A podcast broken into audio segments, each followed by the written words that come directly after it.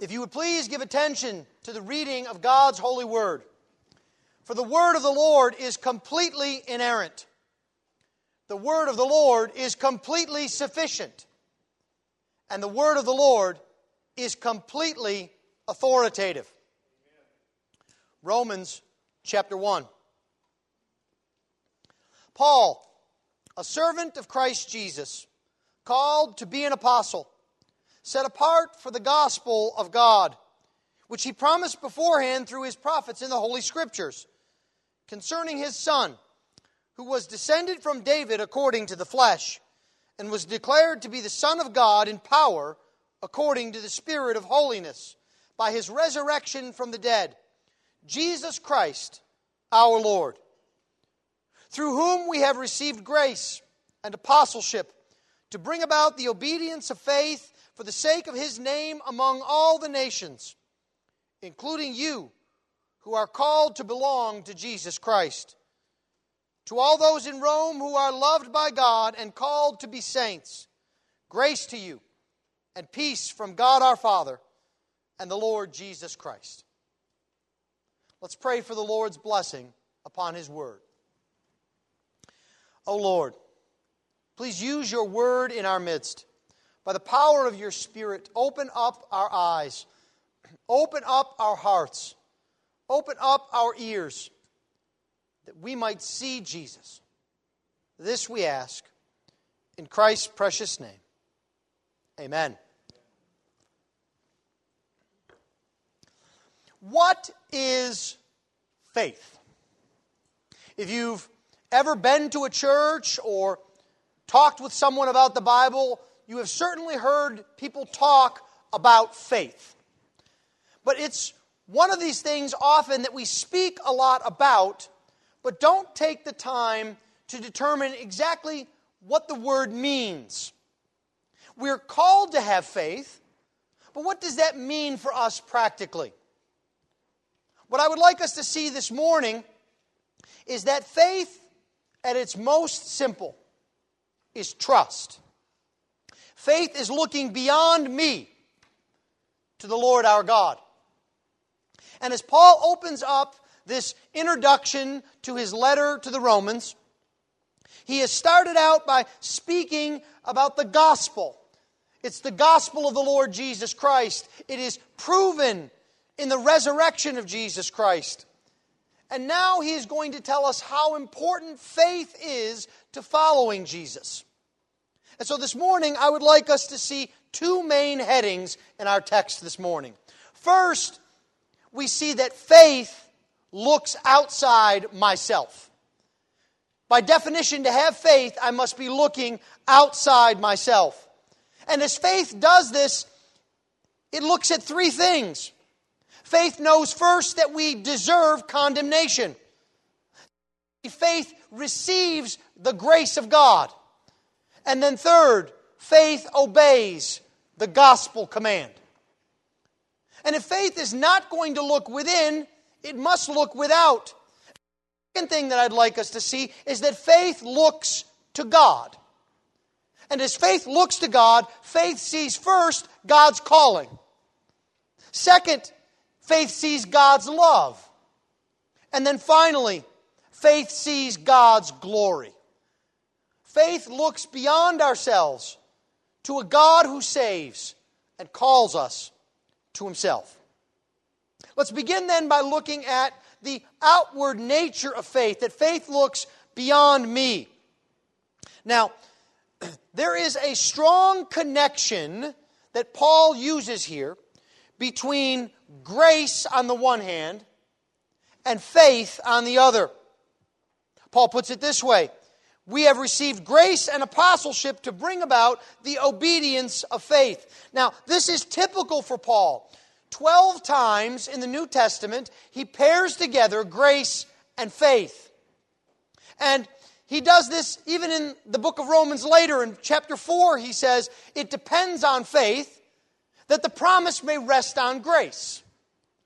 And then in chapter 5, he says that we have access by faith into this grace. And perhaps one of the best known verses in all of the Bible is Ephesians 2, verse 8, where Paul says, By grace you have been saved through faith. So there is an obvious connection between the two. Why is there this connection? I think we start first by thinking about the nature of grace. That grace is undeserved favor. It's something that we don't deserve that God gives to us. Now, you've experienced this in life. Someone comes up to you and they may say, uh, They gave me an extra cupcake for dessert. Here, you take it.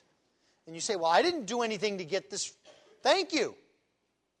Or someone, when you're in line at a fast food restaurant, the teller says, Well, the last person paid for you. They wanted to pay for not only themselves, but the person behind them. You don't deserve it. But I want you to think about grace to take it a step further. It's not just something we don't deserve, it's actually the opposite of what we deserve. To use our examples, it's not just getting a free cupcake, it's getting a free cupcake after you have punched the giver. It's not just getting someone to pay for your meal at a restaurant, it's getting them to pay for it after you've stolen their wallet. You see, grace comes to us not just undeserved, but we deserve condemnation and wrath because of who we are and what we have done. So, how do we get grace then? Because if we could earn grace, the Bible tells us it wouldn't be grace anymore. That's the definition of grace. It's unearned, it's free. And so, this is where I think the connection comes in. Grace comes to us by faith. We trust God in His promise to be gracious. And we receive God's grace by faith. Now, this means that faith begins with understanding our need. Because, after all, if we thought everything was well in our lives, we wouldn't need grace. If we thought we had earned God's favor, it would not be grace. And this is what describes the attitude of most of the world, especially in the United States. We think we're just fine. We'll get along. We don't need God. Maybe it's always nice if God kind of clears the way a little bit ahead of us, makes our path a little bit smoother. But we've pretty much got it together. We're, we're nice people. We do good things. There's nothing wrong with us. And so this is the problem because most people don't look for God because they don't think they need Him. And so they never seek Him.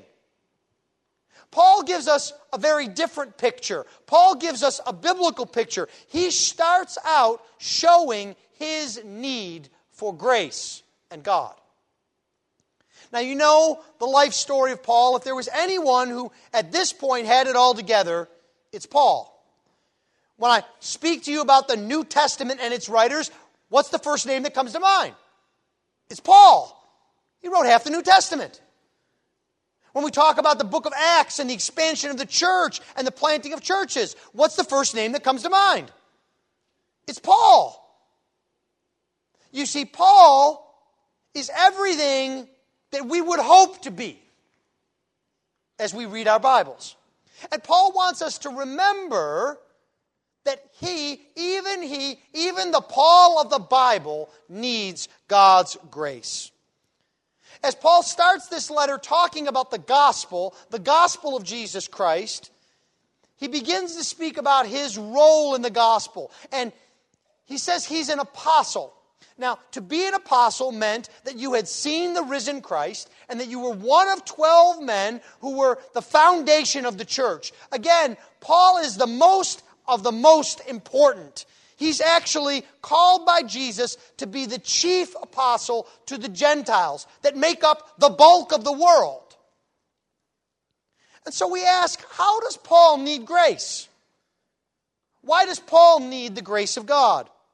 And the answer is, is that Paul, by faith, understood his own need and that he deserved condemnation. He knew who he was. He was cruel. He was selfish. He was self righteous. He was wicked before he met Jesus. Paul, in himself, was a sinner. He was plucked out of that life by Jesus and shown the truth of the gospel. And as a result, he saw who he was. And there is this wonderful chain of understanding that we see in Paul throughout his writings. First, in 1 Corinthians 15, he describes himself as the least of the apostles. Now, that's still pretty good company, right? You're still an apostle, even if you're number 12. Then he says, no, no, in Ephesians chapter 3, I am the least of the saints. Well, that's still not too bad, because you're a saint. Then he begins to see himself as his life goes on as a sinner just like anyone else. And then as his death approaches, in one of the last things he ever wrote in 1 Timothy, he describes himself as the chief of sinners. In the Greek, he actually says, I'm first. I'm first in line of the sinners. Paul saw who he was and that he needed grace. And so I ask you this morning do you know that you need the Lord? Do you trust that what God says in His Word is true? That what God says about you is true? The first step of faith is to understand that you are without hope in yourself. Otherwise, you're always going to hedge your bets. You're always going to think you're covered no matter what. But faith knows that you are justly under the condemnation and wrath of God. That's where faith begins. But faith doesn't stop at hopelessness. Hopelessness asks, What can I do to be saved? You remember the famous story in the scriptures of the Philippian jailer. How when the earthquake hit the jail and he assumed all the prisoners had run and he knew that his life was up, he was about to kill himself. And Paul stops him and he says, Sir, what must I do to be saved? That's what hopelessness drives us toward. What can we do to be saved? If I can't solve my problem, I have to look outside of myself. That's what the jailer was doing. But the solution, Paul tells us, is not to be active, but to be passive. All other religions emphasize what you should do. You have to take action, you have to be in control. But the Bible instead tells us we have to give up control. The solution comes to us from God. It's not something we do. Paul tells us this clearly. In verse 5, he says, We have received grace and apostleship. Now, Paul is using the pronoun we there in a in a formal sense of the letter. It's almost like the royal we. He's talking about himself. He says, I need grace, and I received it and my apostleship from God. Grace is given to us, it is not deserved. Otherwise, it wouldn't be grace. And the life story of Paul bears this out. So, what does this mean for you? If the first step of faith is to know that you can't save yourself, the next step is to trust that God can and will.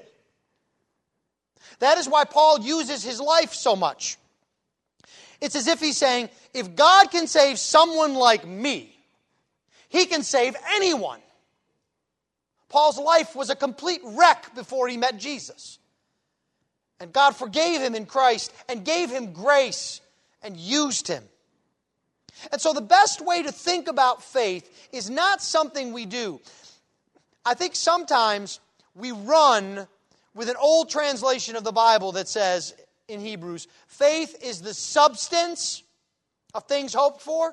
And we think faith is like this kind of thing that we have to get and gather up and maybe even hoard. And we use it, we put it up as a, almost as a weapon or as a resource. That's not what faith is.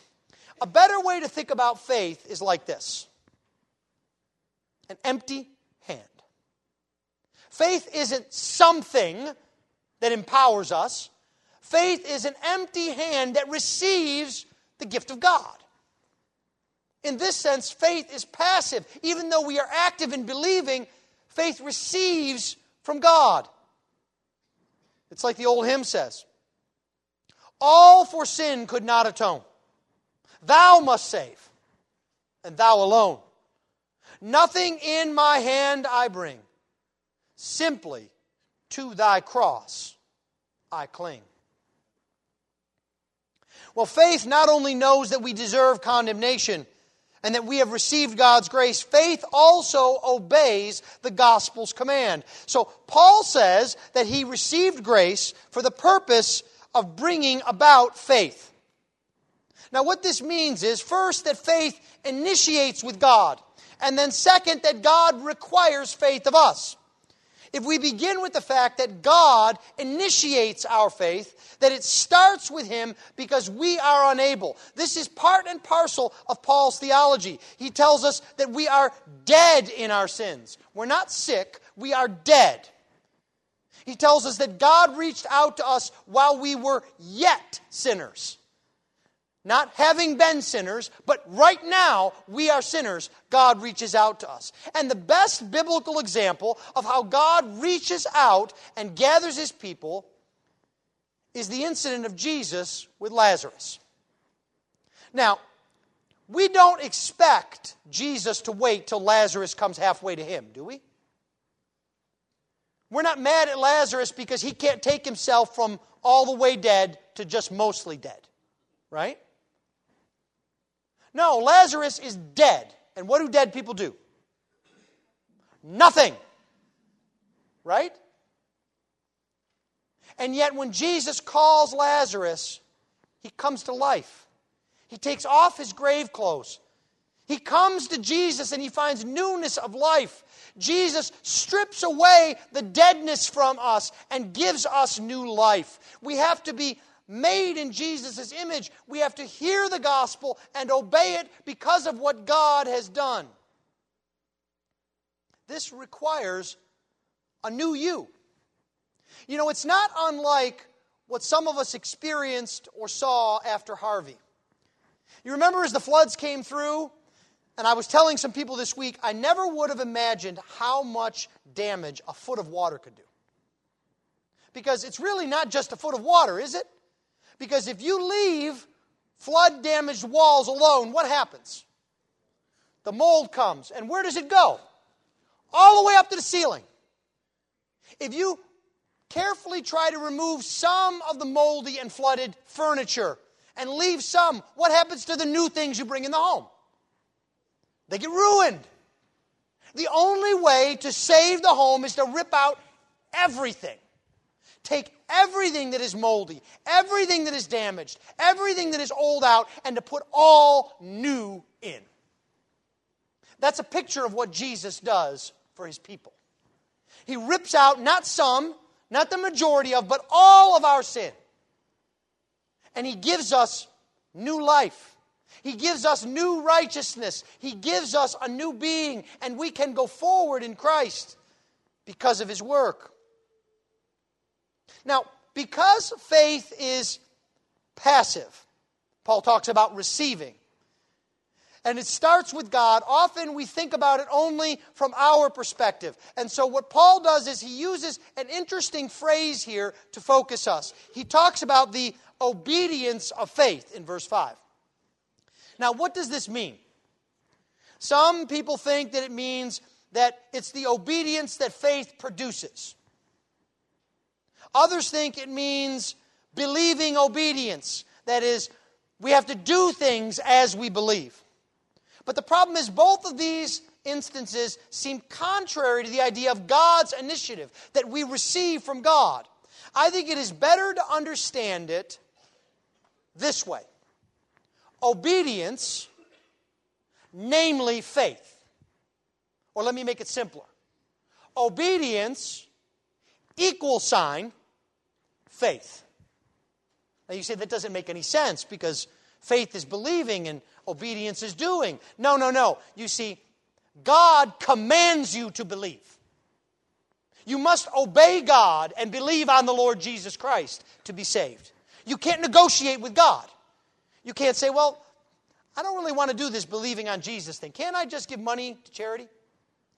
Can't I just open up my home for sick puppies and cats? Can't I just drive a jalopy around and give money away to people who need it? No! God has said that you must believe on the Lord Jesus Christ. You must believe that He took your place, that your sins were placed upon Him, that the wrath of God was poured out on Jesus on the cross so that you might escape God's wrath. And more than that, that the righteousness of Jesus Christ in all of his perfection has been taken and placed upon you. This is the only way of salvation. You see, true faith understands that disobedience, that sin is disobedience to God. True faith understands that sin is rebellion against God. And then faith is obedience to God's command, His command to repent and renounce sin. Paul describes this later in Romans in Romans 10 when he's describing those who do not believe. He says, "They have not all obeyed the gospel." What does that mean, Paul? He says, "I'm glad you've asked." For Isaiah says, "Lord, who has believed what he has heard from us?" Do you see Paul putting on both sides of an equation obeying and believing? It's because the command comes from God to believe on Jesus. The gospel is gracious, the gospel is merciful, but it is a command. Today, God is calling upon you to believe. Faith hears that command and obeys. Trust the Lord today and obey the call to believe in Jesus. The second thing we see is that if we do not look within, where do we look? We have to look outside of ourselves, faith says. And so faith looks to God. Because if I need grace, where does it come from? If I have to obey this command, how do I do that? How am I able? And this is something that confuses many people. They say, How can God command me to believe, to do something I can't do? That's not fair. Well, let me tell you. First of all, we have the wrong idea of fair. Because we are the ones who have rebelled against God. We are justly deserving of His wrath. Remember that? And the whole idea of grace is that it is unfair. We don't deserve it. You don't want fair, you want grace. And so the need to see God's grace comes to us even in His command. Augustine put it so well. He prayed, Lord, command whatever you will, and give what you command. You see, God gives a command, and then He provides to us the ability to obey that command. God knows we are unable to respond. And that's why he not only provides the solution for sin in Jesus, he also provides the ability to receive the solution. And Paul describes this in the call that he mentions here. He says in verse 6 You who are called to belong to Jesus Christ. And then again in verse 7 Those who are called to be saints. Now, this speaks of a relationship that we have with Jesus even before we're aware of it. And there is a sense in which there is a general gospel call. You are experiencing it right now. I am standing here telling you to repent and believe. But I have to tell you, that call is not always effectual. If every time I stood up and gave a call to the gospel, Everyone without exception was saved. I don't know that I would ever sleep. I certainly would lose my voice. And we all know that's not how the world works. People reject the gospel, people reject Jesus. It's one of the things that tears at our hearts, especially if we have loved ones and family members that have not accepted the Lord Jesus Christ. But there is also a second kind of call, an effectual call, a call that doesn't come from a weak minded, speaking man like me. It comes from the Lord Himself. And it's this call that attaches us to Jesus. It's that call that makes us alive in Christ. And that's what Paul is talking about. It is God who takes away all of our barriers between us and the Lord. And this is again the connection with grace. God makes all the difference. It's not who we are, it's not what we know, it's God's grace that saves. Now, you may say to me, Pastor, how do I know if I'm called? How do I know if God has given me that effectual call so that I have a relationship with Jesus? Well, it's easy. Believe. Because no one can believe except they are called. And so don't worry about whether you've been called. Believe on Jesus. That's evidence A. You don't need any other proof. If you believe on Jesus Christ, God has given you that ability. He has given you faith to receive His grace. We also see that Paul describes those at Rome as being called to be saints.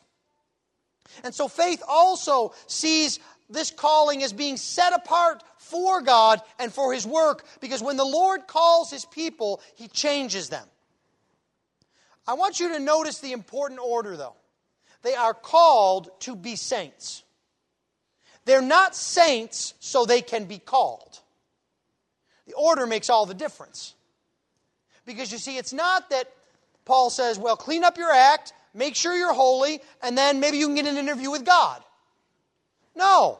Instead, God calls us and sets us apart and makes us holy and uses us.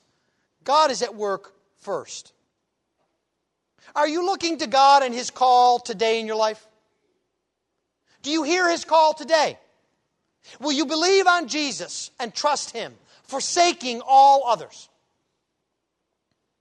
Well, faith also understands the personal nature of our relationship with God. Faith sees God's love. Because Paul tells the Romans they're not only the recipients of grace, they're not only called by God, but they are loved by God. In verse 7. Now, this is a special word. And it's actually a special word because it means special. To be loved by God means to be special in His eyes. It's an adjective that describes God's people. They are defined by God's love. Now, notice again that the specialness and the definition here comes from God, not from us. It is God who put his love upon us that makes us special. It's not that we are special and therefore God should love us. We are dear to God and loved by him, the Bible tells us, when we are at our most unlovely. Faith understands that God's mercy extends beyond forgiveness. In fact, forgiveness is actually a result of God's love. Why did the Father send his Son? Because he so loved the world. And when you understand God's love, you see God's grace. Finally, faith looks to God and sees his purpose in salvation. Now, when we first focus on salvation, it's hard for us not to focus completely on ourselves. It's all about us, right? It's about our need, it's about our blessings. And Paul wants us to see that faith has a final purpose, that faith looks beyond us to God, that we receive grace, that grace brings about our faith, and that's why we obey the gospel. But why did God bring the gospel? Have you ever wondered why God gives his people the gospel? Yes, he has set his love upon his people. But we have to understand that God doesn't need our love. God doesn't even need a relationship with us. God is perfect in all of his ways for all eternity. That's the whole point behind the Trinity that the three members of the Godhead exist in perfect love and in perfect harmony from all eternity. So God doesn't need us. It's not as if God needs a pet or God needs a project. No. So, why would the Father pay the price of sending the Son to redeem sinners like you and me? Paul gives us the answer in verse 5. He says it is for the sake of his name.